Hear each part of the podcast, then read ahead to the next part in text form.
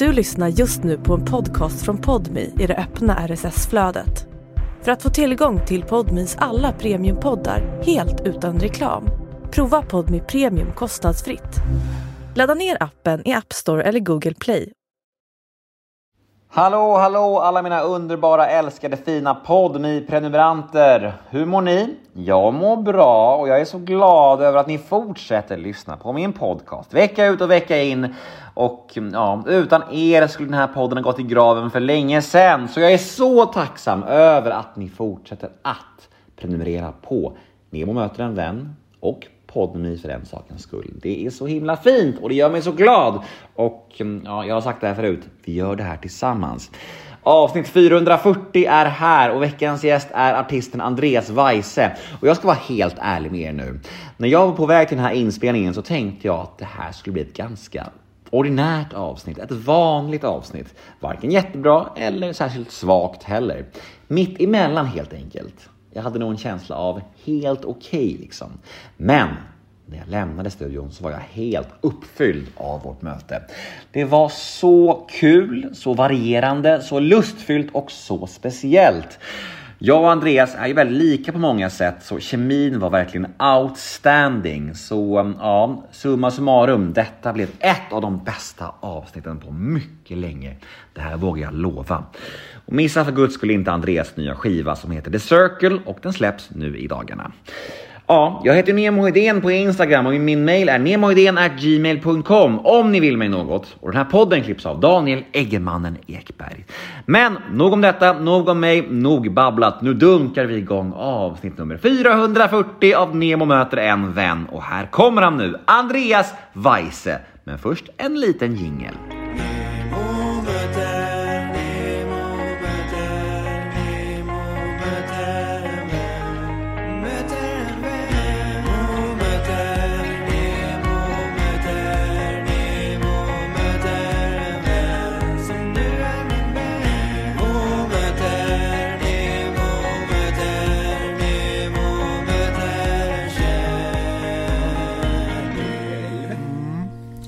Det. Ja, det är väl skönt. Ja. Ja! Hej! Andreas Hej! Weise! Ja!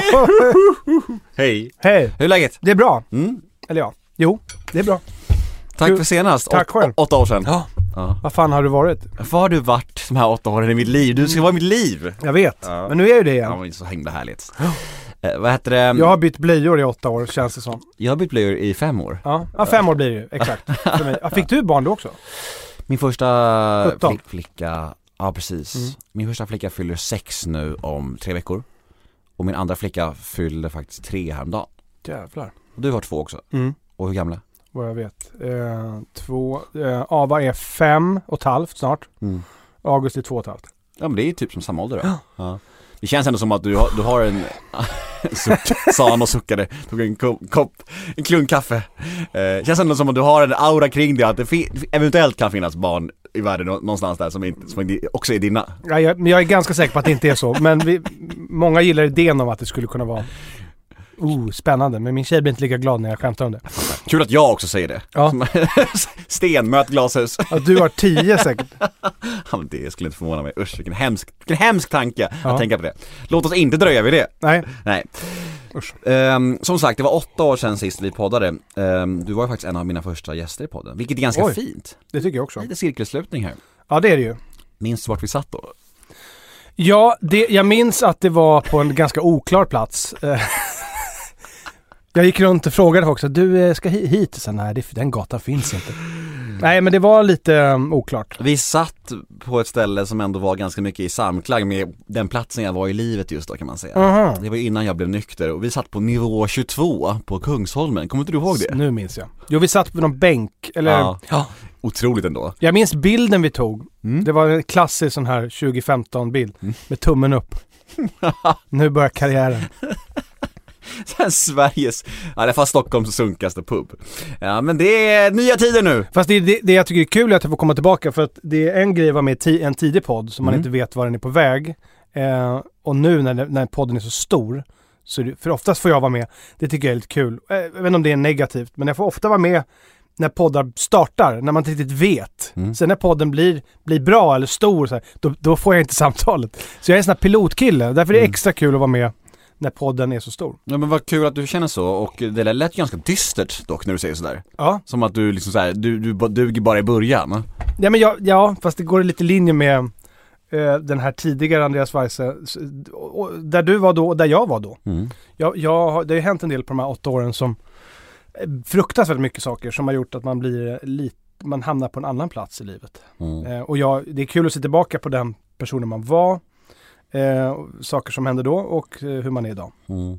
Det värsta är att jag själv brukar ju faktiskt eh, beskriva min start på min podd just som du sa. Att i början, ha, i början hade jag viss sorts gäster. Ja. Jag, jag, brukar, jag, jag tror att jag beskrev det vid ett, vid ett eh, känsligt tillfälle, att, att ja, men gäster som gör allt, så jävla hemskt. Ja, ja. Och, och, det, men, och det var så hemskt, och då sa jag det till Messiah Hallberg någon gång, brukar all, han, han säger alltid till mig när vi träffas då, som en peak då. Men eh, jag tycker också det är extra fint att ha tillbaka de gästerna nu. För det finns ju, det är ju en lång tid, åtta år händer mycket. Oh ja, Eh, herregud. Nej men det, Where to begin? det går inte att börja för att det är, det är en sån, ehm, det är så många olika resor som har tagit fart sen, sen dess. Men eh, man blir äldre också så att eh, man, det finns, vi hade kunnat sitta här i, i, i två dagar tror jag Mm. och podda. Men det, ska, det har vi ju inte tid med. Ja, vi, siktar Tyvärr. på, vi siktar på runt eh, 60-70 minuter Ja, tänker jag. det är perfekt. Men då hinner vi ju en bit. en bit. Ja. Ja.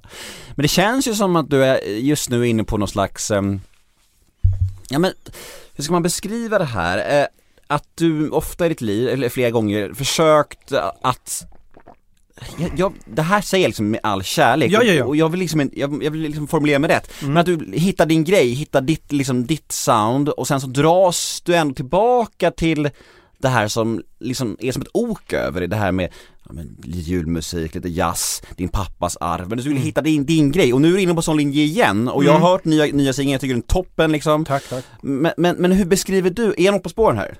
Oh ja. Ja.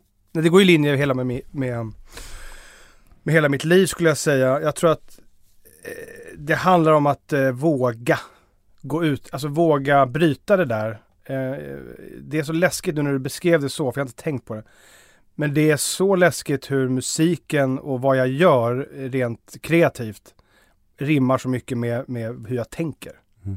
För att jag tänker mer, i vissa situationer tänker jag, nu gör jag bara en låt eller nu gör vi ett album, bla bla. Och sen ska det ut och sen ska man ut och sjunga och promota och jada, Man tänker ju inte på att det, det är en direkt eh, reflektion av resan. Mm.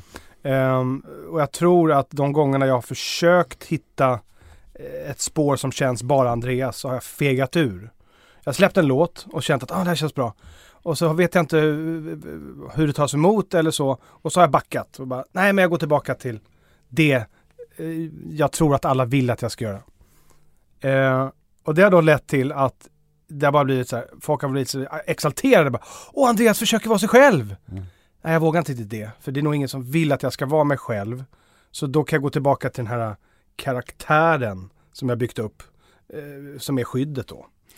Ja, och det som blir som någon slags falsk trygghet för dig själv, för där Ja. vet du att du har en publik, där vet du Ja. att du liksom får jättemycket gig och så, Mm. men det är ju samtidigt våld på din egen integritet kan man säga. Oerhörd. Och det är det, det är det som är problemet tror jag med, med det här att man har eh, en väldigt starkt självförtroende. Men, men, men eh, det rimmar liksom inte med, mitt, med min självkänsla för den är, eh, hur ska jag säga, vågskålen är liksom kraftigt åt det ena och det andra hållet.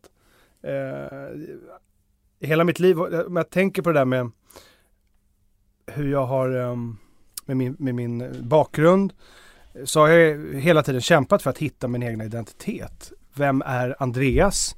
Och inte vem är liksom eh, skojaren eller kändisbarnet och allt det här. Jag kommer lätt in på det att, att eh, jag har aldrig trott att någon har varit intresserad av vem jag är som person. Så då har jag lätt liksom använt humorn, retat folk för att ingen ska titta riktigt på mig. Utan det är bättre om de tittar på dem jag retar. Eller, eller det är bättre om eh, jag står på scen och drar lite skämt och är funny guy. Då ser de inte Andreas och då är det så här, skönt, skönt, skönt. Mm. Men det gör ju att jag aldrig riktigt får bearbeta den personliga, riktiga personliga resan. Mm. Kul att du säger retare just, att du har retat så mycket för att det, det jobbar en tjej här på Podme som, som, när jag nämnde att du skulle komma hit Ja.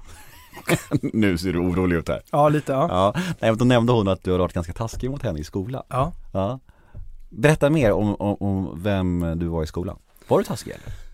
Ja men alltså jag var... eh, Helt, helt ärligt nu Helt ärligt var jag en, ehm, det har jag förstått i efterhand, en skitstövel Mm. i skolan. På alla sätt och vis. Eh, och vad det beror på, det här är lite kul för att förra, det var ett år sedan, sitter jag och min tjej, fru snart, när vi väl gifter oss. Mm. Jag har dragit på det sex år, men Det kommer det kommer absolut. Det har varit pandemi så måste fylla, fylla på kassan. Nej men eh, då satt vi drack vin och sen så kom vi in lite på skoltiden. och Så det här är så stor ehm, jobbig del att prata om men, men den är viktig för att den, den, den är ganska talande för va- hur jag blev. Eh, och varför det har blivit som det har blivit. Men då tänkte jag på en, jag ska inte säga hans namn, men på en viss kille som jag gick i skolan med och faktiskt lärde, var en av de första jag lärde känna när jag flyttade till Lidingö. Eh, och blev en barndomsvän, men du vet, det glids ifrån och så. Eh, och jag minns att sen när jag började, när vi gick i högstadiet gymnasiet, att jag började bli taskig mot honom. Alltså jag, det, jag sa inga grova grejer, men jag var liksom, jag garvade åt honom och jag, var inte schysst överhuvudtaget och han var inte den enda. Eh, och då kände jag så här, men det här var en jäkligt bra kille, snäll kille, varför var jag så här? Varför förlöjligade jag honom? Jag fick dåligt samvete, så att, det här är bara ett år sedan. Eh, så jag, ringde, jag, jag skrev till honom. Jag bara, hej, jag måste bara säga att eh, jag var nog inte så schysst mot dig när vi gick i skolan. Jag vet inte varför. Eh, jag var omogen, betedde mig hej och hå. Jag bara känner att du förtjänade verkligen inte det. Eh, och det gör ingen. Så jag vill bara be om ursäkt och hoppas att, att du har gått vidare och att du mår bra idag. Så. Och jag förväntade mig att han skulle skriva tillbaka. Dra åt helvete, jag vill inte veta av den. Men det svaret jag fick var någonting helt annat. Jag blev helt chockad. Då skrev han något, någonting, jag kommer inte ihåg exakt, men han skrev någonting i stil om Hej Andreas, tack för de här, för att du räcker ut din hand. Um, men det är lugnt, jag mår bra, jag har gått vidare och dessutom så är det inte hela världen för att jag har förstått att du också förmodligen gick igenom massa grejer som du själv inte fattade. Och det har jag aldrig tänkt på. Jag ryser när jag pratar om det. Jag har aldrig tänkt på att varför jag betedde mig som jag gjorde, för det gör man inte när man är barn eller ungdom. Man fattar inte vad man säger, hur det påverkar andra människor. Eh, och man förstår inte vad man själv går igenom. Utan man bara går runt och, nu ska, jag, nu ska jag se till att mina kompisar skrattar. För det var mitt yttersta uppdrag. Att folk skulle se mig, se mig, fast ändå inte se mig. Du vet det här illusionsprylen. Men ändå vill jag ha uppmärksamheten. Och då fick andra människor lida för det tyvärr. Ehm, och då, då tänkte jag verkligen på att han, han refererade till att jag mådde egentligen piss. Mer än vad jag förstod. Och för att bli av med den ångesten så i den åldern kan man ju inte dricka eh, och man kan titta på de dumheterna. Så man gör andra saker för att liksom bli av med Man fattar ju inte att man mår dåligt när man är ung. Eh, det kanske man inte fattar när man är äldre heller, men då kan man inte sätta ord på det. Och då gör man massa andra saker för att liksom bli av med det. Så jag blev eh, jätteglad för hans skull att han mår bra. Och jag blev glad också för att jag fick en liten väckarklocka i att oj, det här går, det är så djupt rotat de här grejerna. Identitetsgrejen. Går tillbaka från att jag var barn. Mm. Ehm, och det, det är en del av att, att vara ehm, en person som inte får möjlighet att hitta sig själv. För att man är alltid någonting annat. Mm. Antingen funny guy eller att så här, ah, nej men eh, du är ju hans son. Mm. Så då är inte du intressant. Vi vill bara veta hur du firade jul. Sen vem du är, det skiter vi. Så, Jag säger inte att det är så, men, men så känn, har ju nog jag känt hela mitt liv. Och därför tror jag att, för att binda ihop det här vi pratar om, att jag har jobbat så hårt på att liksom hitta en egen väg. Det är så viktigt för mig. Jag måste förtjäna det också, som alla människor måste förtjäna att hitta sig själva. Ehm, det har jag aldrig känt att jag har, eh, att någon bryr sig om det. Och då har jag hittat, gud vad jag pratar, men eh, det är en evig kamp att hitta långt in, vem är jag? Eh, för min egen skull också. Mm. Det är intressant det där du säger om perspektiven från barndomen och så och, och gottgörelser och be om ursäkt och sånt där och, och jag har liknande erfarenheter och, och, det, det, är, det blir som att det är en överraskning, man blir så förvånad över reaktionerna att folk liksom inte hatar en. Nej. Man tror alltså jag har mötts av exakt samma sak, folk som bara förstår en, men det är verkligen som du säger, det är Folk vill väl, överlag. Folk är ganska snälla. Överlag. Ja. Jo men så är det nog. Jag tror att man, jag har blivit äldre och, och de som jag var taskig mot har också blivit äldre. Mm. Det finns säkert vissa människor som, som slipar knivar där hemma och, och kanske har mig på, på väggen med så dartboard. Men det känns inte så. Det känns mer som att folk är så här, men gud, eh, han har verkligen fattat hur han bet- Och det är väl ändå Mm. eh, det viktiga, att man när man blir äldre så fattar man vad som är eh, rätt och fel. Och framförallt att man ser att vissa människor försöker bli bättre. Mm. Jag försöker hela tiden bli en bättre person.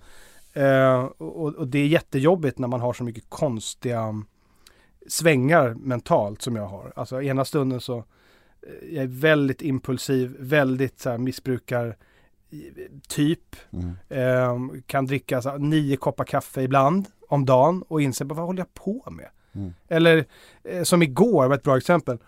Jag har bestämt mig i år att inte äta socker. Klarar det hela januari. Känns jättebra. Och sen kommer en liten setback. Som inte alls är stor. Men då får jag för mig att nu ska jag köpa en påse godis. Och det är inte hela världen. Men sen har jag märkt att, att jag gör det liksom ett par gånger i veckan. Jag gör det inte för att det är gott. Lite kanske. Men för att dämpa någonting. Hålla balans med min ångest. Alltså det är jättekonstigt. Och du, jag tror du vet Exakt vad du pratar om. Ja, och det är så jävla creepy att man... Vi har ett, ett bra exempel på det här är att man inte heller förstår när någonting är ett problem. Det var nu när vi fick det här vidriga ICA Wrapped, som det heter. Och det heter inte det, men det är som Spotify Wrapped, men du får en sammanställning för vad du köper per år. Och några dagar innan det här så pratade jag och Sofie om det här med godisgrejen. Eh, jag bara, nej men det, hon bara, du, du köper ju ibland godis på ICA. Jag bara, eh, ja men det händer. Ja, men vad köper du då? Nej men jag köper, eh, ibland har det hänt att jag köper de här eh, eh pingvinstängerna. Den gula med kokossmak. Hur ofta gör du det? Nej men en gång i veckan, typ. Det var inte sant överhuvudtaget. Men jag har, ju- har inte fattat omfattningen. Så går det några dagar och sen så ring, ringer Sofie mig och asgarvar. Jag bara, vad garvar du åt? Vi har fått sammanställning från ICA. Då har alltså topp tre-listan är ett, eh, mo- mozzarella, buffalo, buffalo mozzarella. Nummer tre är abisk och tunnbröd. Och nummer två är Toms pingvinstång med kokossmak. Då ska du komma ihåg att det som inte är på listan är 90 kilo frukt och grönt. Fy fan alltså. Förstår du hur många stänger jag har köpt? Ja, shit. Och jag blev så här, alltså vi garvade ju. Ja. Men jag bara, oh my god. Det är bara så det, man bara tappar liksom. Eh, och det är inte hela världen så, men det är på något sätt är det ett beteende som jag har. Att, att aldrig få nog. Liksom. Mm. Men eh, du nämnde att det här med att skapa ny musik, att du liksom har ofta gjort de här försöken men du har ändå backat halvvägs på något sätt för att du inte vill lö- löpa linan fullt ut för Mm. att du har inte känt att det liksom så här Kanske inte vågat helt, nej. Men nu ska du våga. Nu ska jag våga för att jag känner att ehm, jag kommit till en punkt i livet där jag lite skiter i vad folk tycker. Mm. Det är klart att det är viktigt att folk på något sätt gillar det jag gör. Det blir svårt att vara artist om ingen vill lyssna, givetvis. Men det har inte varit grundförutsättningen. Det har inte varit så här, nu ska vi släppa ett album, nu ska alla lyssna, nu måste jag komma in där. Eh, utan jag har mest se- sett det som en bonus. Och det är det som är grundbulten i att skapa, tror jag. Du måste gilla det själv. Du måste älska det du skapar. Och sen om någon vill lyssna, jättekul. Men det får inte vara det får inte vara det viktiga. Och idag lever vi i en sån konstig tid att man måste liksom snabbt ut med någonting. Fort ska det gå. Eh, skitsamma om det är, eh, bara det kommer ut. Men så funkar inte konst. Och, det, och ingenting bra kommer ut om Head over to Hulu this March, where our new shows and movies will keep you streaming all month long. Catch the acclaimed movie All of Us Strangers, starring Paul Mescal and Andrew Scott. Stream the new Hulu original limited series We Were the Lucky Ones with Joey King and Logan Lerman. And don't forget about Grey's Anatomy. Every Grey's episode ever is now streaming on Hulu. So, what are you waiting for? Go stream something new on Hulu. man gör det på en natt. Man måste ge det tid, man måste vänja sig eh, och sen släppa det för, lite för sin egen skull. Mm. Eh, och det är det jag har gjort med det här albumet. Att har, vi började liksom 2021. Och, och under hela den tiden var det pandemi, det var Melodifestival återigen, som är av någon konstig anledning sjukt viktig för alla. Vilket jag, vi kan prata om också. Eh, vi, lite bisarrt att det är så, men Ja, vi kommer till det. vi kommer till det. Mm. Och, men under den här tiden gick vi, jag igenom liksom pandemin som var ett helvete på många sätt. Jag gick igenom privata grejer eh, som jag än inte redo att prata om. Eh, eh, men liksom så här, saker som sker i livet.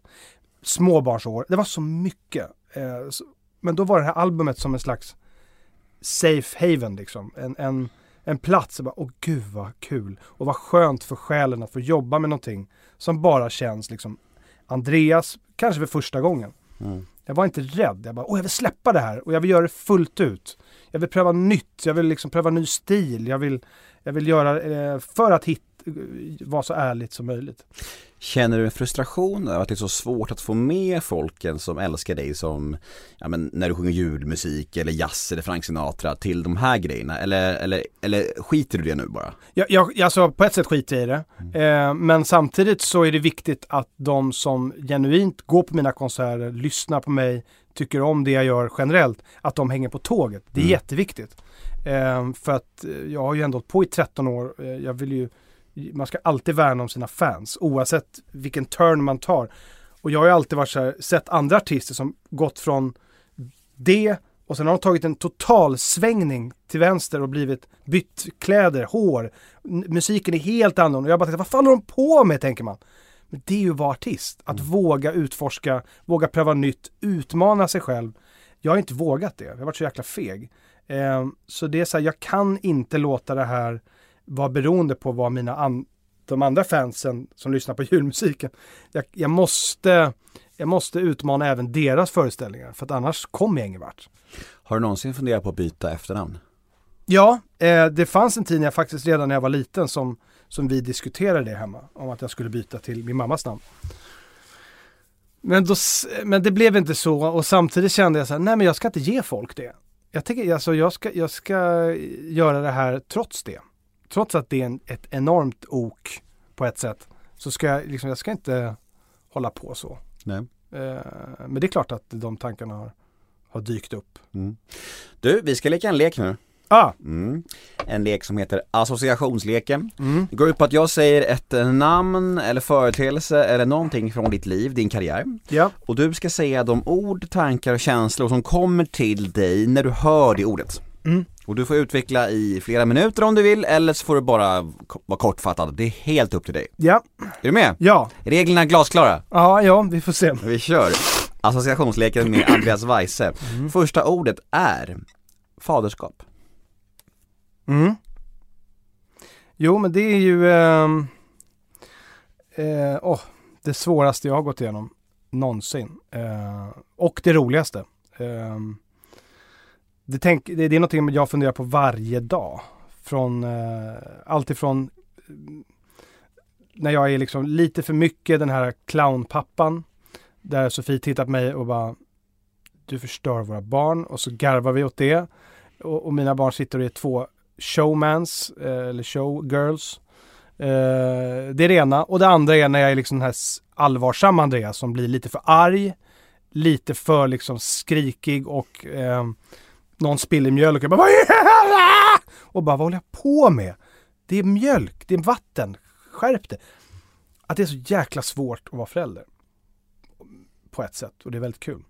Ehm, men men ehm, ja, Mm. Ja, och, och det faktum att jag är jättestolt och glad över att jag är så mycket med mina barn. Mm. Att jag har ett jobb som tillåter mig att hämta, lämna och vara med mina barn på riktigt och bara vara förälder. Det som ska sl- försöka sluta kolla på mobilen så ofta. Det var länge sedan jag relaterade till en människas svar så mycket i en podd som jag gör just nu. Mm. Jag vill bara säga så här varenda svar, så känner jag också, men det, det skulle bli jävligt tjatigt om jag sa så, så att, ja, nej men vi men, lever ju samma typ av liv du och jag. men det- mycket så är det ju, Ja. eh, verkligen, och det, det, det, men det är också fint att känna igen sig mycket. Ja. Nästa ord är, nu är vi där, där vi var snu- snuddade förut, mello. Mello.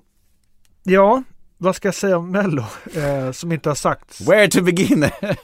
Nej men alltså det är så tudelat, det är väl det som är framgången med den tävlingen. Att i ett läge känner jag, vad är det här för skit? Eh, I många, i många liksom avseenden. Och det andra är, i och med att jag varit med själv så vet jag hur roligt det är att vara med. Eh, så det, det, det, det är både och. Det är en fantastisk apparat men det är också ah, sån cirkus. Och, och jag kan känna att um, det, det, det har blivit mycket mindre fokus på musiken de senaste åren. Det kan jag tycka. Um, um, och det, ja, jag vet inte, men det, det, det, den har sån dominans. Uh, det går liksom inte att väja för. Jag, jag har ju sökt Melodifestivalen tio gånger på de här 13 åren. Kommit med en gång. Så att det, det är inte lätt att komma med. Bring Eh, out the fire. Bring out the fire. Det var det året vi eh, gjorde podden också. Var det? Ja. Och då, om jag tittar tillbaka på den tiden, det var ju fantastiskt roligt. Men det var samtidigt också så här, jag fick inte, jag sa så här, men jag vill ha band. Nej, det, det går inte för någon annan artist ska ha band på scen. Man bara what? Vi har bara budget i ett band. Ja men lite så, man bara men skärp er. Och så att jag, det var inte så att jag fick göra vad jag vill, jag fick en låt. Här, du ska göra den här låten, du ska ha det här på scen, så här ska det se ut. Eh, och det bara kör. Och jag var så kåt på att vara med, så att jag var så okej. Men det var inte, alltså det var så mycket som inte jag fick vara med och bestämma. Eh, så att på ett sätt, så skulle jag göra det där igen, då, då kan jag verkligen säga att då hade jag varit inne i varenda jäkla detalj. Ehm, så att jag tror att, ja, det är ett fantastiskt program om du har en låt som du känner liksom är din eh, och, och som du kan göra på rätt sätt och att du får bestämma hur det ser ut. Hellre det och sen åka ut än att bara få någonting.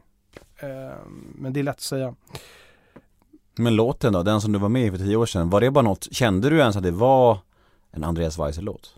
Jag tror att det var eh, en... ehm, jag tror det var en... en, en eh, hur ska jag säga? En låt skriven för vad, vad, vad man trodde att, att jag skulle göra. Mm. Så man la in ett Let Me Entertain You-intro. Just det. Eh, och det var väldigt mycket Robbie Williams, bredbent. Det var ett jävla tjat om Robbie Williams på den tiden. Ah, du är Sveriges Robbie Williams? Nej, det är jag inte. Jag såg för övrigt honom i Globen för två veckor sedan. Ja, hur var det då? Nej, det var helt fantastiskt. Ja, är han lika bra live Nej fortfarande? men alltså, det, jag har aldrig sett honom live. Är det sant? Och det är också bisarrt för att, Du ska ju vara han ju! ja jag ska ju vara han. Nej men jag, jag, Jag, såg, jag såg han på Ullevi för tio år sedan. Ja. Det var ju, ja, och det är en känd... Eh, en konsert. ja. Känd, Den var otrolig, ja. Ja men det här var, alltså jag satt där hela, eh, och det var bra, man hade druckit lite öl, det var en jättetrevlig stämning, roliga kompisar med. Men jag satt verkligen och gapade för att det var så jäkla bra. Och jag förstod för första gången när folk säger du är Sveriges Robbie Williams, det är en jättesmick, det är en jättekomplimang såklart.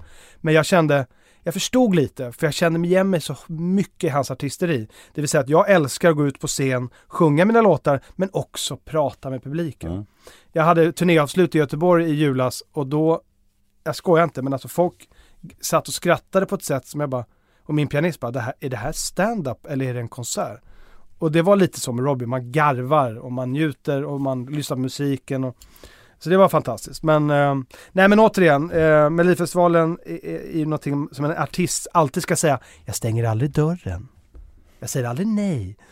Eh, eller, Det är bara för att ni är tvungna att, säga så, Vi för att tvungna- alla vill ha en chans att komma med. Ja, man är Mm. tvungen att förhålla sig till att Mm. man alltid är tillgänglig. Men någonstans de här senaste åren har inte jag sökt.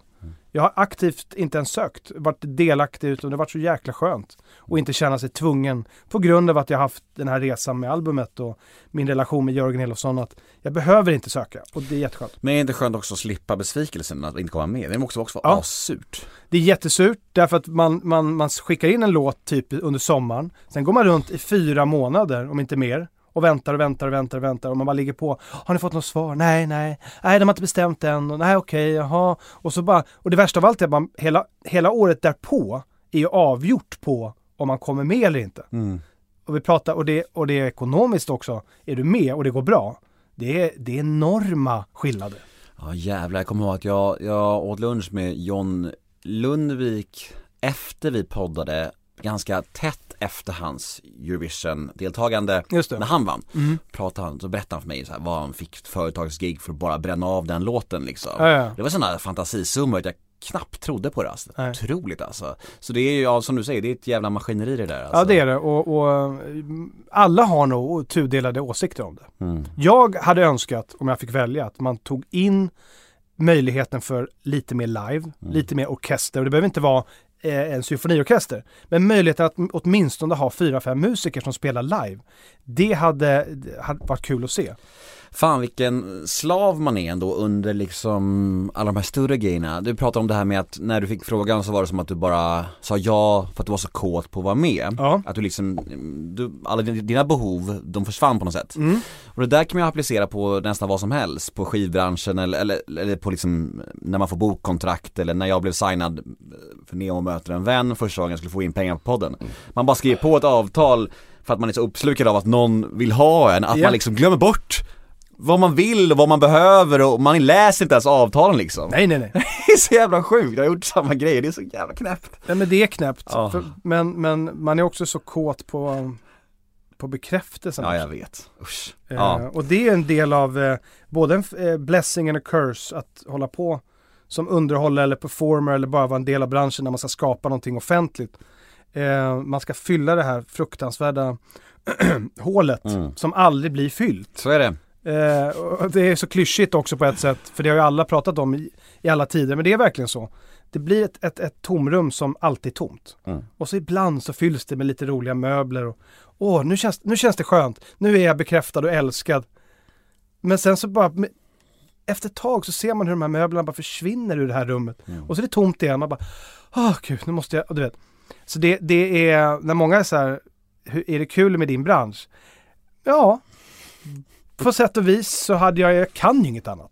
Jo, jag kan brevspackla nu hemma. Jag har lärt mig brevspackla. Handyman. Ja, nej men det, det under pandemin och allt var jag tvungen att lära mig att göra något annat och, eh, och det kommer ju väl till, till nytta nu när vi bor i hus och det ser för jävligt ut och vi måste renovera allt.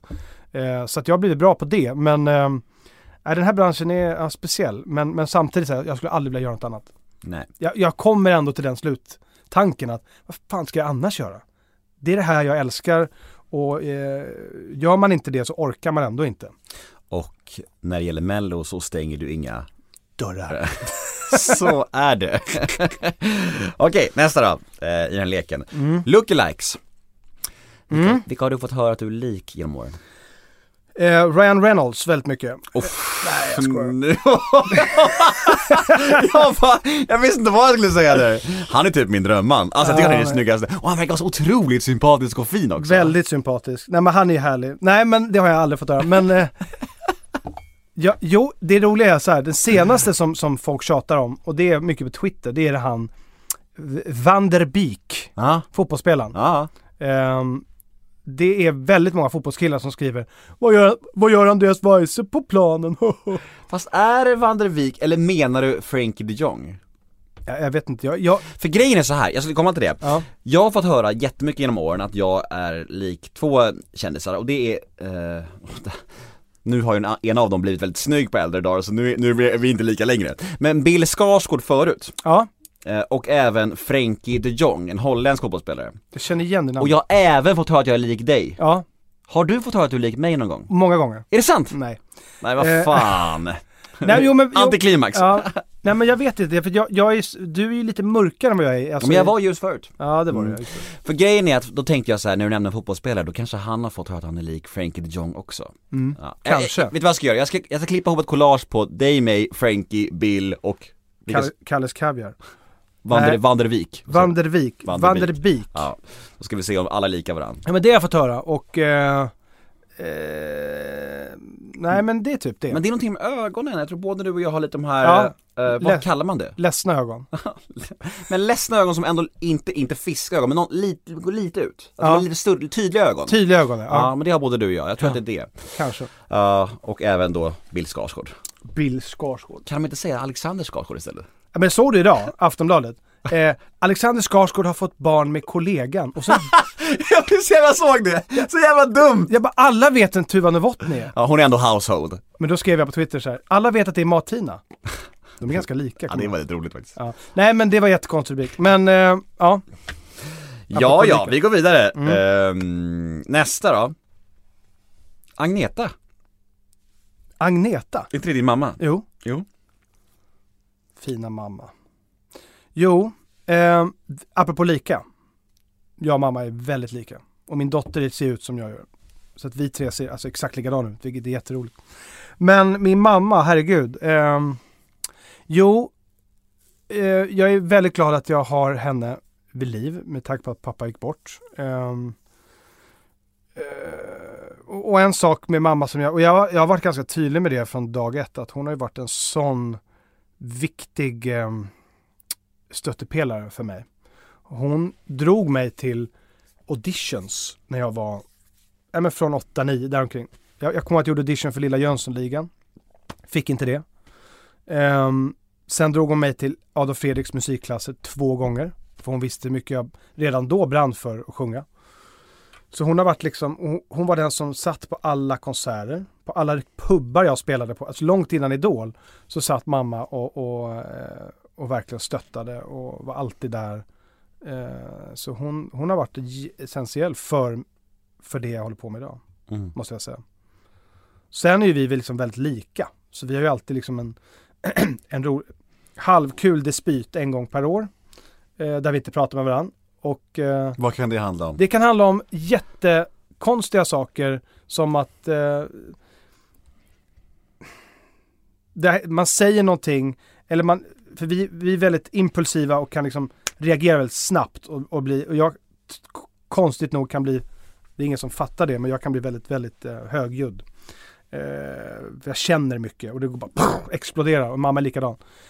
Eh, så, eh, ja men det kan vara någonting som vi har suttit på en middag eller någonting och hon har sagt någonting och, eh, och, eller att eh, jag tycker någonting om min mamma som hon har gjort. Det kan vara så här problem med barnvaktsproblematiken eh, som var senaste dispyten.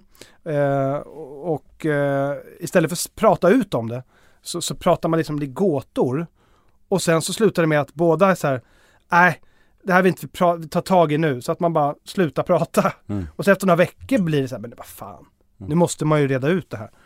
Eh, så då kan vi liksom, så vi blir väldigt eh, avvaktande, lite för stolta för att liksom ta tag i det. Mm. Men sen tar, tar vi tag i det och sen efter det så har vi jättemycket kontakt igen. Och hur är det just nu? Jättebra. Ja. Så då ringer jag, när jag är som argast på mamma så ringer jag oftast Andy, min bästa polare. Och då säger jag så här, fan nu är det här. Han bara, men Andreas, ni har ju alltid hållit på så här. Och så pratar ni och så löser ni det. Mm. Och så är det verkligen. Så att eh, jag är glad att vi ändå har den. Eh, för att alla människor kan inte komma överens. Även om man är, och det är väl värst med de närmsta. Mm. För då vågar man ju verkligen säga, eh, eller inte våga säga. Mm. Ibland vågar man ju inte säga vad man tycker även till de närmsta. Nej. Det är konstigt. Medan andra kan man säga vad fan som helst. Mm. Som till, som till min tjej så kan jag säga exakt vad jag känner, exakt i stunden. Nästan alltid. Men till, till andra kompisar så är det så här, då drar man sig från det. För att man är rädd för hur det ska tas emot, typ. Mm. Mm. Jag fattar. Så man, man väljer vilka man kan vara. Ja, Det är konstigt. Ja, men det där är sant, man har liksom en idé om att med sina nära vänner ska man kunna vara sig själv och se vad som helst Men ändå så kan liksom Det kan man inte med alla Nej, och, och jag tänker på lite så här, om vi går tillbaka till eh, jobbmässigt, men nu när jag gör den här nya skivan så börjar jag experimentera mer med ljud, med ljud, alltså soundet, hur det låter, men också min Läggning läggning. Eh, Jag var tvungen Sofie bara, vad ska du säga till Nemo? Nej men jag ska, jag ska komma ut ur garderoben idag. Hon bara, inga sånt trams. Eh, Ja. eh, eh, Vilken chock ja, nej men det varit kul. PR-trick Ja, Tom, PR-trick. som, som Tommy Black Ja, så jävla kul. Man ska ju inte sk- skämta. Fan vad han lyckades med den hörru det var, nej, men det den var glassen. briljant. Verkligen alltså Jag fick sån- också massa pengar fick han också Nyvunnen respekt för Tommy Nilsson. Otroligt Eh, alltså Ja, fantastiskt. ja. Eh, nej men eh, vad pratade jag om? Men alltså nya plattan och experimentera och så Jo, och då är det så här för att jag, jag är uppvuxen i mycket mer konservativ miljö. Klädesmässigt, identitetsmässigt, att man... Eh, och det är ju mina Hey, I'm Ryan Reynolds. Recently, I asked Mint Mobile's legal team if big wireless companies are allowed to raise prices due to inflation. They said yes. And then when I asked if raising prices technically violates those onerous two year contracts, they said, What the f are you talking about, you insane Hollywood ass? So to recap, we're cutting the price of Mint Unlimited from $30 a month to just $15 a month. Give it a try at mintmobile.com slash switch. $45 upfront for three months plus taxes and fees. Promo for new customers for limited time. Unlimited more than 40 gigabytes per month. Slows. Full terms at mintmobile.com. polare, när, när jag sätter på mig, ta ett exempel, Bingolotto för några år sedan. Så ha, satte jag på mig en grön smoking, det var inte hela världen, men jag satte på mig ett par silver boots. Och det var uppesittarkväll, miljoner tittare och mina kompisar, vi har en tråd ihop, de bara vad i helvete har du på dig? Ska du till månen? Är- du vet, de blev, de, Mån. då, ja men du vet, och jag, för mig var det en stor grej att sätta, på- sätta på mig något sånt. För jag har varit livrädd för att sticka ut för mycket. Mm. Men, men det, då, då väckte det sånt, men vad då? Artister ska ju sticka ut. Mm. Det är, kläderna och allt det här, det är ju en grej, men det är ju en del av att uttrycka sig och våga uttrycka sig, våga vara ärlig och sårbar. Och det, kan, det har jag inte vågat för och nu så här, det är helt underbart kul. Och jag, det var efter Stjärnornas stjärna, för då fick jag gå in i roll varje lördag och tolka en genre. Så ena veckan fick jag vara latino och du vet, när jag fick på mig glitter och smycken och färger, det var som att jag var på, på nytt född. Alltså, och jag älskar glitter helt plötsligt. Det var helt fantastiskt eh, förlösande på något sätt. Du kan ju nämna att du vann det också då. Ja, jag vill inte säga det själv. Nej men jag bjuder på den. Ja. Ja. Men det var verkligen, eh, där hände någonting tror jag i min resa. Att jag bara, men jag måste ju våga utmana mig själv. Mm. Och inte vara så jävla tråkig. Ehm, När du fick vara DJ Mendes för en dag. ja, det var helt fantastiskt. Ja, Älskar att vara DJ och sjunga på spanska. Nej men det här med att utmana sig själv, som jag har gjort och försöker göra hela tiden, det gör ju att jag kommer närmre till att våga vara Andreas. Mm. Det är kärna. Ja, lite så. Det är så jäkla svårt, men eh, det är aldrig för sent. Nej. Nej men jag fattar den här inre konflikten, det måste ändå vara eh, lite eh, jobbigt på något sätt Men samtidigt så känns det som att du mer och mer landar i att, att löpa linan ut Och jag tror att det blir outhärdligt för alla oss om vi hela tiden ska liksom dras tillbaka till där vi liksom inte är sanna mot oss själva Det, det orkar man inte leva med, så är det ju Man hatar det och jag vet att eh, Jim Carrey sa i en intervju, ehm, de bara, varför slutar du?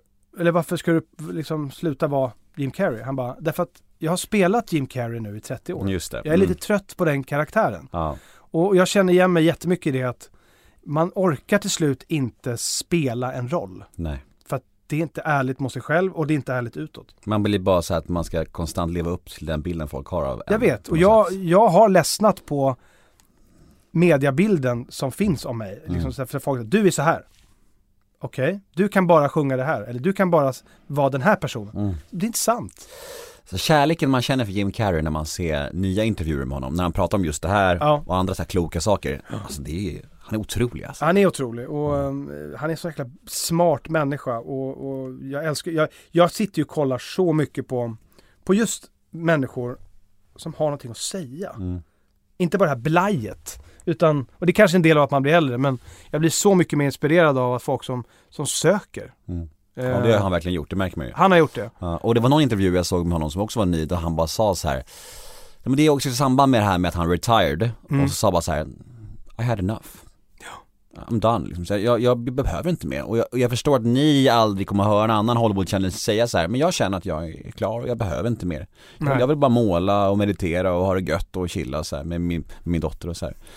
Medan alla andra bara vill ha mer och mer och mer Ja, och mer. Men de, den jakten är, är på ett sätt vidrig. Ja För verkligen. du kommer aldrig kunna fylla den. Det är samma sak med människor som tjänar pengar. Jag har ju alltid trott att det är viktigt att ha mycket pengar. Eh, men insett att så fort jag har pengar så kan jag köpa de här sakerna jag vill ha. Och så gör jag det. Och så tänker jag, jaha, okej, nu har jag köpt mitt femte par skor. Eller femte bla bla bla. Eller, jag blir inte lyckligare för det. Nej. Jag mår till och med sämre. Mm.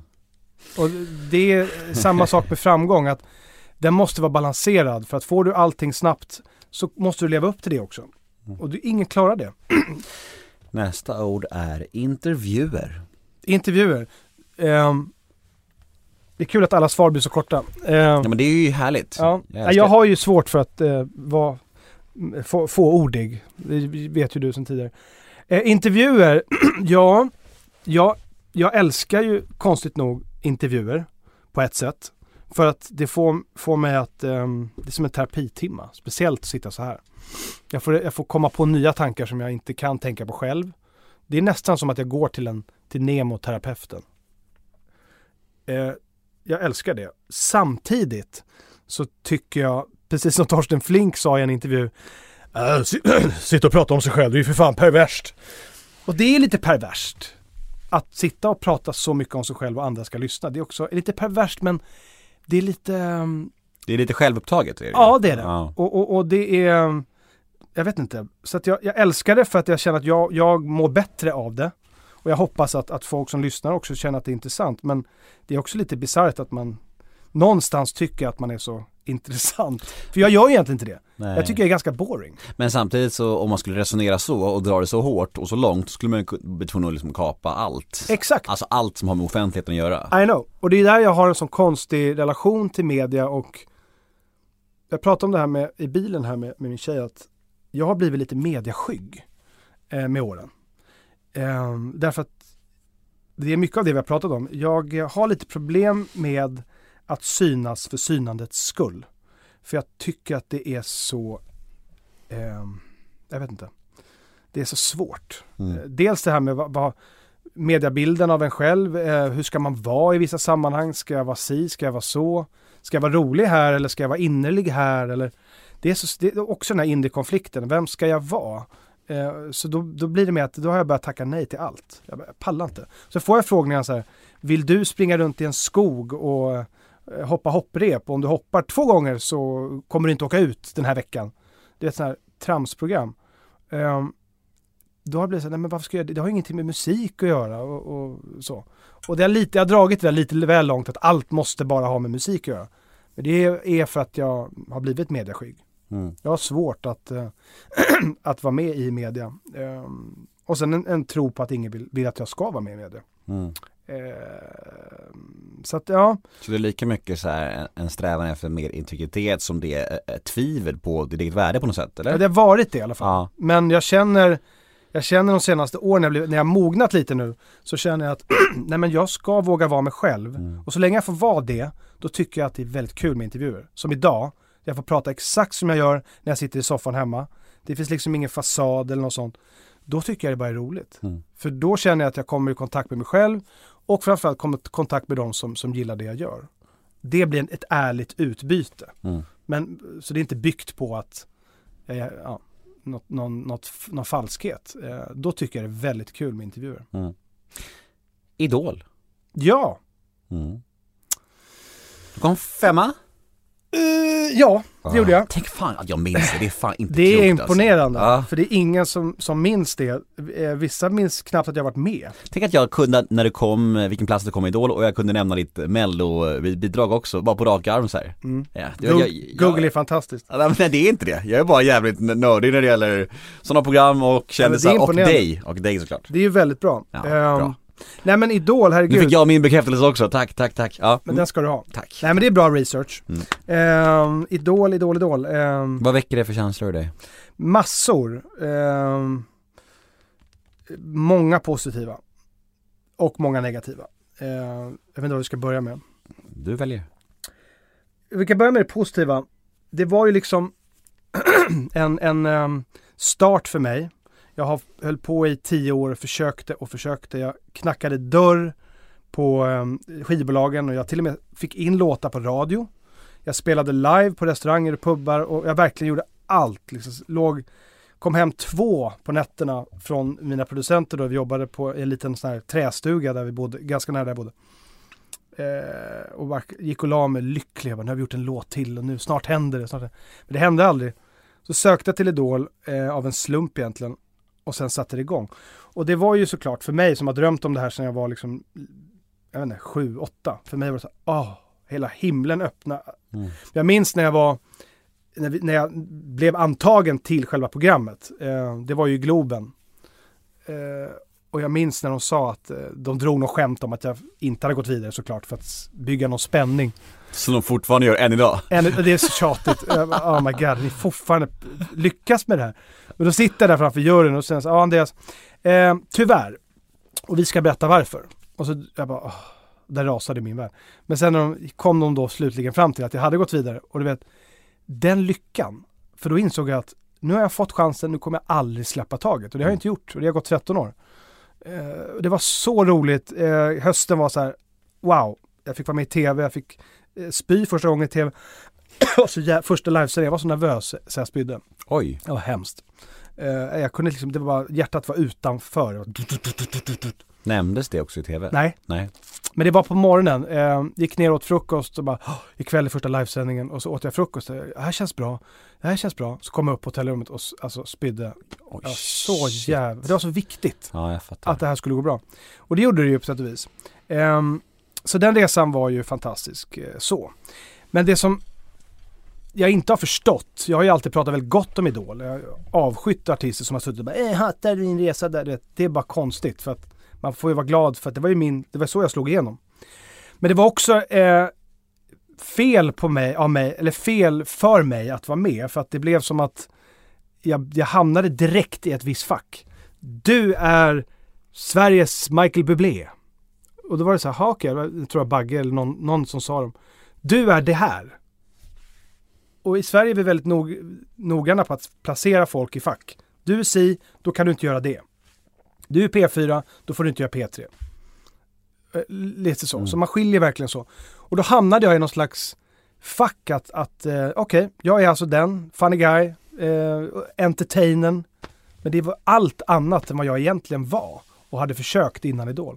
Så har, har jag liksom de här åren varit väldigt fast i det och har svårt att komma ur den grejen. Så att jag, jag fick en mediabild och en beskrivning fort. Och det är väldigt många människor som eh, inte har släppt det. Men det var lite ofrivilligt att du hamnade i det här, ja men storband, eh, jazz, Michael Bublé som du säger, Robbie Williams, alltså allt det där, julmusik, eller, eller vem, vem vart, vart strävade du innan Idol? Vilken genre var det då? Ja, Men då var jag mycket mer i det jag släpper nu. Ja, Så att det är det back som, to the back to the roots kan man Det säga är verkligen det, för att då höll jag på med soulpop, lite mer det här Elton John-ishiga, Mm. eh, som, som jag släpper nu och det albumet som kommer nu, så det är verkligen en konstig cirkel som sluts Mm. 13 år senare. Eh, jag höll inte alls på med storband och jazz på det sättet. Sen är det ju så att jag är ju så musikaliskt intresserad och då är det väldigt lätt att hamna i jazz. Och, och för att jazz är en av de stora grunderna till allt vi lyssnar på. Men det var inte det jag gjorde, så att det blev som att jag, jag fick en karaktär i Idol för att jag hade uppenbarligen kanske eh, fallenhet för viss typ av genre. Sen valde jag ibland vissa låtar som var väldigt retro, där min röst passade bra tror jag. Och då blev det lätt att, eh, åh, han har kostymen och han är si och han är så. Eh, jag vet inte, det, det, och sen så med julmusiken som nu så upp helt sjukt mycket streams, det trodde man ju inte. Eh, fick en demo som jag gillade så sjöng jag in den och sen bara pang. Mm. Sen var den inne på topp 100 i USA året efter. Och, det bara så här, och sen bara spann det iväg. Och jag tappade lite kontrollen över vem jag var. Eh, som artist och som sångare. Det är så intressant det där, alltså just den här inre konflikten om vi ska kalla det det, det här med att okej det här är jätteframgångsrikt, men det här är det som jag brinner för och vill göra och, och känner för liksom. Ja. Man kan ju ha sådana liksom, vad ska man säga, någon slags stolthet inom allting i livet. Ja. Jag brukar prata om så här, ja men spelreklam skulle jag aldrig göra, men om någon gav mig 50 miljoner, skulle jag då kunna säga nej?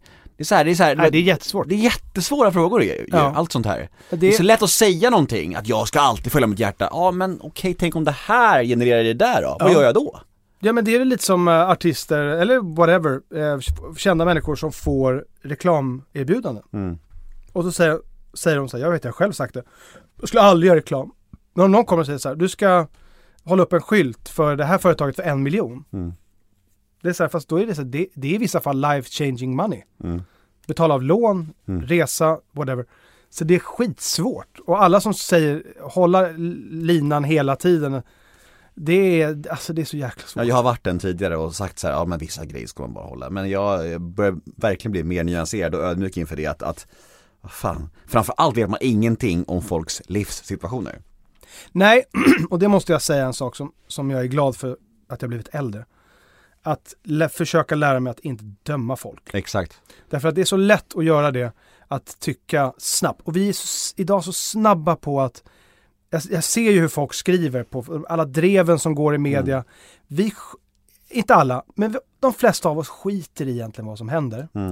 Nej, men jag ser att människor går in och ska vara en del av drevet. För de känner en skyldighet att de måste kommentera. Mm. De måste tycka. Och det, den här ängsligheten att vi hela tiden inte vågar säga vad vi tycker. Men vi kan göra det så länge vi tycker som alla andra. Det är vidrigt och att, att man måste tycka någonting. Ja, Alltså, man måste inte det. Nej men, nej men folk tycker ju det. Ja, jag vet. Att man måste det. det. Och det är så jävla hemskt. Det är, så här, det är som att det är någonting fult att säga, nej men jag vet inte. Och, det, och det är så sjukt för att det är jättemånga fall eh, där man faktiskt inte vet någonting. Man är för dåligt insatt. Ja. Då måste man kunna säga det också. Men det är, när det är känsliga puckar i samhället, då ska man ta parti. Man ska ta parti och det ser vi våra politi- politiker. Det var någon som sa till mig i veckan det, det har gått så långt att våra politiker vågar inte säga vad de tycker. Utan då sätter de till en utredning i flera veckor, månader, år. För, istället för att bara säga, jag tycker det här, vi borde göra så här. Ehm, alltså vi måste våga säga vad vi tycker utan att bli halshuggna för det. Ehm, Men det verkligen, jag håller helt med och, och, och fått knyta ihop säcken kring det där med, med att inte döma folk så mycket för de uppdragen man tar och det här Nej, med, nej. med pengar och så. På, för att vi snackade lite om Tommy Nilsson förut, Tommy Black och just gällande honom då, den där jag frågade honom om det där, just det där gigget med den här glassen och att han fick ju så mycket skit för det. Ja, det är klart. Sell out, vadå? Du gör glass, vad fan. Vilket vem och han? Vem bryr sig? Ja. Och han sa verkligen så här, han förklarade för mig, han bara, ja jag hade in, jag hade jättedåligt med pengar då, jag fick, ja men en halv miljon för en dags jobb, ja men något så här vansinnigt. Ja, och bara så här, det, fick, det var toppen, det räddade mig just då. Det är ju helt rimligt! Det är rimligt. Ja, alltså så här. Så bara döm inte så jävla mycket, det är väl fan dagens läxa att skicka med, försök i alla fall. Ja, jag tror det. Och det, jag tänkte på det där med när jag släppte första singeln nu eh, i början på januari. Så var det så viktigt för mig att, att, att jag i alla fall fick en bra start, en bra skjuts. Så att jag hörde av mig till en del kollegor ibland, jag kommer absolut inte nämna namn. Och bara hej, skulle du kunna bara dela på story och hjälpa mig att pusha nu? Jag har inte släppt på, på jättelänge och så. Och vissa gjorde det och vissa eh, sa att de skulle göra det, men gjorde det inte. Och det är så här, whatever. Men så var det vissa som inte ens svarade som jag känner väl, som vi kan, man kan vara tjenis så här. Och då tänker man så här, och det här har inte jag ens reflekterat till, för att Sofie då som är min bästa coach privat, hon bara, men hur hade du reagerat om någon annan hade gjort så till dig? Hade du hjälpt den personen? Och då tänkte jag så här, i vissa fall kanske inte. Därför att vi, man är så ängslig att om man ska göra något sånt så måste det rimma med en själv och man får liksom inte eh, ta några risker och vi är så rädda för om jag lägger ut någonting vad den artisten ska släppa, eh, hur kommer det påverka mig? Mm. Vi, alltså det är så, Men det finns ännu värre. ja ja, det här är ju ganska mjukt. Ja jag vet, men jag menar man, man kan ta ett steg längre, Mm. alltså jag har gjort samma saker, bett folk dela. Och, det, och då känner man sig inte stor alltså, man Nej, känner man- sig liten då. Man tigger. Ja men så är det ju, men det är, det är liksom, det är mänskligt. Jag, det är fatt, klart jag, jag fattar det helt, och så kan det vara så att vissa inte gör det, och sen några dagar senare så delar de någon annans bekant. Ja, Och då är man bara så här: ja man, var inte, man var inte cool nog. nej, man var inte cool Och nog. så känner jag ju generellt, jag är inte cool nog. Eh, och I Stjärnas stjärna så sa ju Renaida det, det tyckte jag var så jäkla Och hon är ju underbar. Hon sa till mig så här, och det här, hon bara, jag har alltid sett på dig som lite töntig och inte tillräckligt, inte särskilt cool. Men jag har verkligen ändrat uppfattning. Och då var jag så här, oh my god, det är faktiskt, många ser på mig på det här sättet. Och det är lite roligt. Jag är inte, jag, alltså, jag är mycket coolare privat. Eh, jag är outrageous privat. Men i media så kan jag lätt bli väldigt så här mjuk och mediatränad och så. Och, och det är ju inte den jag egentligen är. Fast du är cool nog för en Nemo möter en vän Och det är det viktigaste. Så är det Nästa då, Mm. Arne Arne. Ja, och då är jag mest nyfiken på dina perspektiv gällande han och eh, er relation och hans faderskap, hur de har förändrats med åren. Faderskap. Ja men hur han har varit som pappa och, och er relation och så. För, för, för, min del, min pappa, och det har varit en ganska bristfällig uppväxt får man säga, för att uttrycka det milt.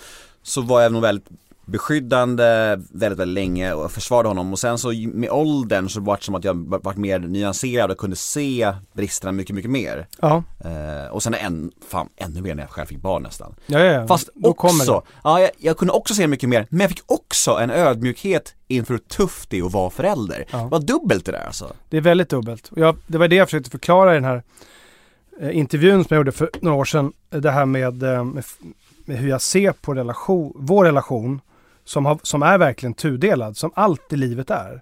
Ena stunden så åkte han och jag till landet. Eh, vi satt och lyssnade på musik, garvade, drog konstiga skämt eh, och vi hade så jäkla roligt. Alltså, det, det var verkligen jag som var mest med honom på slutet. så han var ju verkligen en, en rolig kompis på så många sätt. Eh, och jag, vi hade en jättefin relation på det sättet. Ehm, och jag kunde ringa upp honom ibland och, och imitera andra kändisar. Eh, ett exempel när vi var ja, på den tiden när jag inte hade bil eller körkort så, så åkte jag buss ut i landet och så stod jag i Norrtälje där vid busshållplatsen och så ringde jag och pappa svarade alltid, svarade alltid med sitt efternamn vilket är eh, lite härligt. Eh, ja, Weise, och jag bara Ja hej du, jag är på väg nu. Var är du någonstans? Ja men jag sitter, jag sitter, står här vid eh, busshållplatsen. Eh, så jag är i Norrtälje, så jag är snart där. Det var att man tog buss ut till färjor och så, Blidö där, vi, där jag är uppvuxen. Eh, men vet du vem som står bredvid mig? Nej! Magnus Härenstam. Åh, vi honom telefonen! Jag bara absolut. Det gjorde han ju såklart inte. Så det var ju jag som var Magnus. Jag bara Hejsan hejsan! Goddagens, goddagens! Åh Magnus! Åh hur mår du? Hejsan hejsan! Ja ja! Hejsan hejsan! Ja nu får du sluta! Och så, här- så där höll vi på jämt. Så vi hade en väldigt sån skämtsam, eh, rolig relation. Men vi hade inte en, en far och son-relation på det sättet. Vi hade mer en, en väldigt kul så här, och vi kunde relatera mycket för vi var i ungefär samma bransch och så här. Men jag, när jag fick barn så insåg jag liksom att det här med att vara förälder och, och ta barn till förskolor och, och um, hela den ansvarsbiten, det var ju faktiskt min mamma som gjorde. För vi bodde ju mest hos henne. Alla fester där jag kom hem eh, dyngrak eller hade spytt i en buske eller var försvunnen i två dagar när jag var 16-15 och var hemma hos en kompis och, så, och inte, ringt. Allt det lasset fick ju min mamma dra. Pappa gjorde aldrig det, för när vi var hos honom så var vi på landet. Och det var inte så att vi tog oss in till stan 10 mil med två färger, utan vi var, det var väldigt safe uh, för oss och för honom. Um, så att jag insåg liksom att vi hade inte den far och sonrelationen som jag, eh, som jag sa då, hade behövt. Har du varit rädd för att falla in i just det där själv som pappa? Vadå? Nej men att, att, att, att, att bli, att, att, att, föra vidare de grejerna som du upplevde kanske inte var så himla bra. Det här med att det ska bli för mycket kompis och att du alltså ska ha svårt att ta ansvar och att du liksom ska göra de misstagen du upplever att han kanske gjorde. Ja, ehm, framf- ja det, absolut. För mig har det varit viktigt eh, att eh, till exempel det här med, med ehm, att våga visa känslor. Speciellt tänker jag för min son att det är viktigt att säga, jag säger det varje dag till honom, jag säger jag älskar dig. Det är så viktigt. Det sa min pappa också, men väldigt sällan. Men jag vet att han älskade mig, det vet jag. Men, men det är viktigt att, att, att um, man får höra det. Och det är viktigt för, för döttrar också såklart. Och det säger jag ju till min dotter varje dag också. Det, det är någonting som är viktigt, att, att våga eh, visa det. Att våga eh, prata med barn på ett sätt som, som eh, låter dem få vara barn. Eh, ansvarsbiten. Eh, jag har ju, kommer ju från en vä- väldigt het temperatur, eh, vad säger man, hetlevrad miljö med mycket prat, mycket eh, höga röster. Temperament. Temperament heter det. Mm.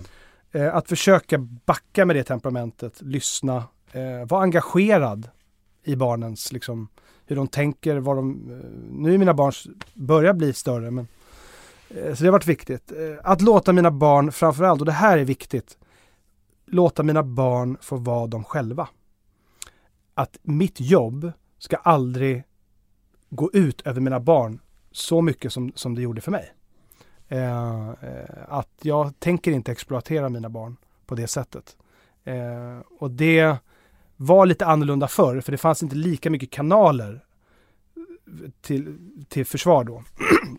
Det fanns Svensk Damtidning och det fanns Hänt Extra. Men nu när en bild läggs ut så kan den spridas gånger tusen på en millisekund. Och därför är det viktigt. Jag ser många influencers som, eh, som har det här problemet. Liksom, att, att eh, hur, ska man, hur ska man visa upp barnen eller inte? Eh, för barnen växer upp och blir kändisar trots att de inte har valt det själva. Och det vill jag på något sätt inte ge mina barn. Mm. Eh, sen tycker jag också det kan, ibland kan man lägga upp en bild liksom så.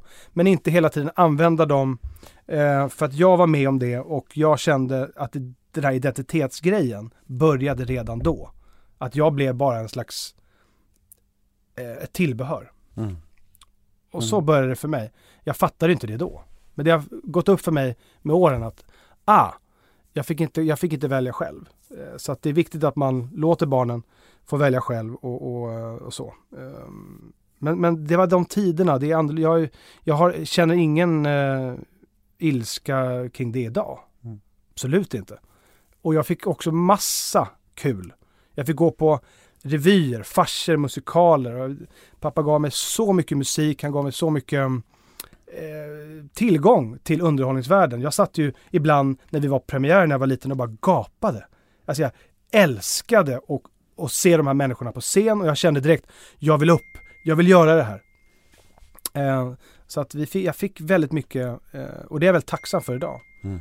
För det, det blev som att jag fick gratis studera performers. Hur de pratade, timing. Jag fick verkligen, eh, och det har jag haft en otrolig nytta av. Alkohol. Mm. Alkohol, ja det har jag en eh, ambivalent eh, inställning till. Det kan jag misstänka. Ja, Det säger jag för att jag har ju kunnat, kunnat känna igen mig i allt annat så att jag bara utgår från det. ja. ehm. nej men jag, jag eh, är ju, nu ska vi vara ärliga här. ja, men jag kommer vara helt ärlig. Härligt. Jag eh, kan, om om man säger så här, jag kan verkligen egentligen inte dricka alkohol. Jag klarar inte av det. Dels för att jag är väldigt lättpåverkad. Så att om, vi, om jag äter, sitter på en middag med min tjej och dricker ett glas vin, då börjar jag liksom Mm. Hon bara, men, och Sofie bara, men du sluddrar ju. Jag bara, nej det gör jag inte. Alltså det handlar nog inte om alkoholen bara, utan jag får sån feeling att liksom, för då släpper jag loss och tankarna skjuter åt alla håll. Så det är egentligen inte att jag är full då, men jag blir så fri i att jag behöver inte tänka så mycket. Och då kanske det låter som att jag är knäpp, I don't know. Eh, så att jag blir väldigt påverkad av alkohol väldigt fort. Eh, och sen har jag haft tendenser förut att jag kan dricka lite för mycket för snabbt och då är min naturliga reaktion att bara gå rakt ut i skogen och spy. Och sen är jag färdig liksom. Vilket kanske är bra. Kroppen säger nej, du ska inte ha det här. Så att jag, jag har haft svårt eh, under åren att liksom ha relation till alkohol. Eh, dels har vi haft alkohol i familjen, eh, så att jag vet ju att jag måste ta, ta det lugnt. Eh, man brukar prata om de här alkoholgenerna, om man ärver dem. Jag, jag kan inte svara på det. Men jag kan svara på att jag har växt upp i en miljö där det har funnits alkohol och man måste tänka på det, tror, tror jag. Men jag är ingen expert. Mm. Men, men jag, jag, jag älskar ju vin. Goda viner, jag tycker det är väldigt trevligt. Och har lärt mig med åren att, att det räcker att dricka i så fall ett glas. Och njuta av det och sen behöver man inte mer, för det blir inte roligare. Ja du får ingen mer begär då liksom. Absolut inte. Nej. Det är klart att om jag sitter på en eh, beachclub någonstans och dricker sprits och jättekul. Men jag hatar ju också att bli bakfull. Mm. För trots att jag kan dricka väldigt lite så kan jag bli jättebakis. Och ligga dagen efter och, i fosterställning bara Så att, nej, alltså egentligen så borde jag inte dricka alkohol överhuvudtaget för att det, det blir ju inte bra. Någonsin. Och jag vet inte hur man ska liksom relatera till det. Vi har, har en sån social acceptans till alkohol i Sverige. Ehm, nästan lite så här, om man inte dricker så är det konstigt. Mm. Varför är det så? Ja jag vet inte, det känns som att vi är det enda landet som har det så också. Ja. Väldigt märkligt. Men jag det, tycker det är tramsigt. man får inte röra folks alkohol, det är liksom allas lilla, li- alla liksom så här heliga grej. Ja. Folk, folk får taggarna utåt. Och det är ju för att egentligen, egentligen om vi nu ska prata klarspråk, så är ju alkohol, om det hade införts idag, så vet man inte om det hade varit lagligt ens. Nej, förmodligen. Men, men folk får göra vad de vill, det är inte det jag säger. Men för min del så, eh, så försöker jag hålla det där på en eh, låg nivå. Mm. Och dricka när det känns rätt och, och när jag är glad. Min mamma sa alltid, drick bara i glädje, aldrig i sorg. Drick för att må bra, inte för att inte må dåligt. Ja, exakt. Mm. Så att, eh, Ja, och sista då, på den här lilla leken då. mm. Let's Dance. oj, Hur minns du det? legendariskt. Eh, Det gick bra för dig? nej, det gjorde ju inte det. Eh, eller, nah, Okej väl va? ja, okej, både Ja. ja och nej. Alltså, Let's Dance var ju, ehm, Du låter missnöjd. jag är missnöjd eh, av den anledningen att eh, det var ett program som jag kanske borde ha gjort senare i min karriär, eller inte alls. På tal om svårt att säga nej till... eh, Ja, och jag sa ju nej.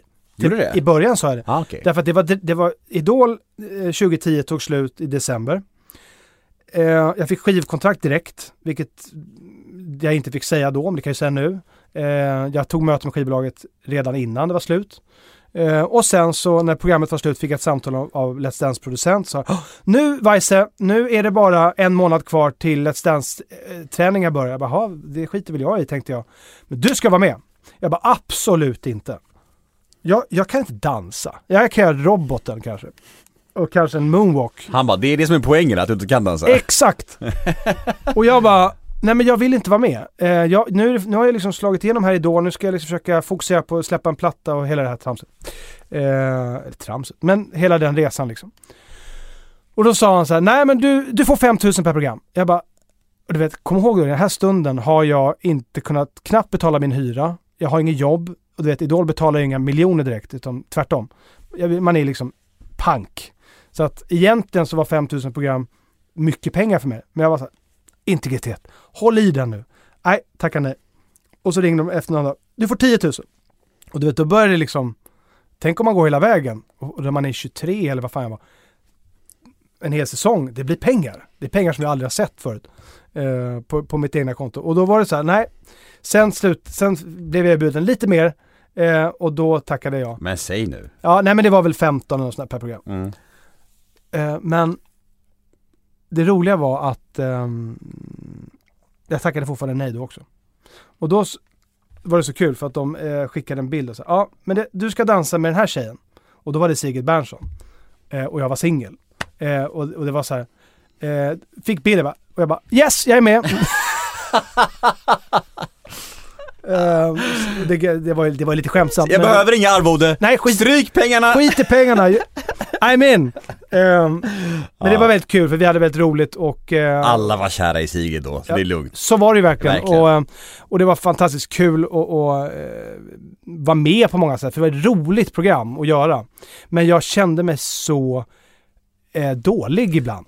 Men varför slog det inga gnistor mellan er så, på så sätt då? Eller kanske Nej. gjorde det i smyg? Nej, nej, utan det var... Nej, men jag, jag var så fokuserad på att det, sk- jag, skulle, gå- det gå, skulle gå så himla bra. Mm. Dansa, dansa, dansa. Men det gjorde ju inte det. Och hon försökte verkligen. Mm. Hon kämpade och kämpade. Ehm, och visst, det började bli bra. Men du vet, ta första programmet. Det var åter det här karaktären Andreas Weise ska vara rolig. Eh, när Tony Irving sa, eh, vad var det han sa? Först, och Stig hade sagt till mig, du får inte dra sådana där skämt som du gjorde i Idol. Utan nu är det fokus på, på dans och vara liksom, Mm. jag bara nej, nej, det är lugnt. Och första programmet så kläckte jag ur mig en grej.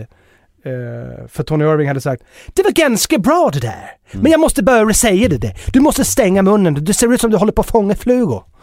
Men När man är ny så räknar man ju steg. Så här, ett, två, Mm. tre. Och är, du kan kolla på det avsnittet, det ser jättekul ut. Och så kom jag backstage, eh, men jag fick ganska bra kritik och jag Almenäs bara Andreas, det här gick ju jättebra. Eh, första programmet och bra kritik från juryn. Och då blixtrar det till i mitt huvud. Sigrid ser det här. Hon ser att jag, det är någonting på väg ut, en groda. Och jag bara, ska jag, nej, jag, bara, nej men jag, jag, jag är ju Tourette så jag måste ju säga det. Jag bara, ja tack, det gick bra. Jag är dock lite förvånad att just Tony ville att jag skulle stänga munnen. Och millisekunden efter fattar ju hela studion vad jag menar med det. Och alla liksom viker sig av skratt. Och det, när man gör, drar sådana dräpare, det är klart, då får man ju skylla sig själv.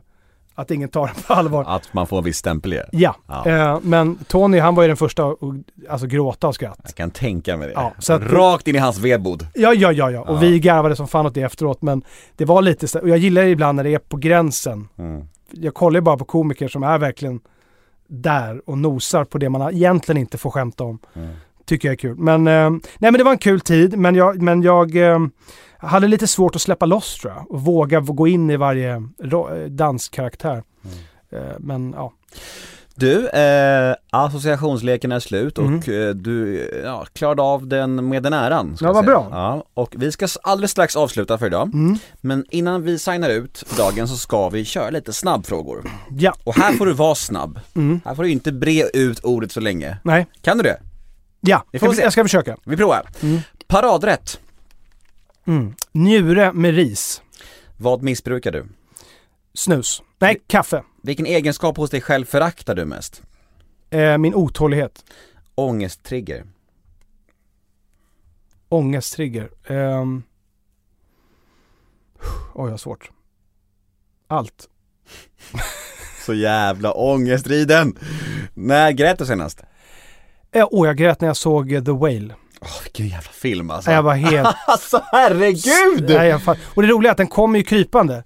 Man börjar... Alltså en... slutscenen här när han, när han går, spoiler alert, när han går från soffan till sin dotter.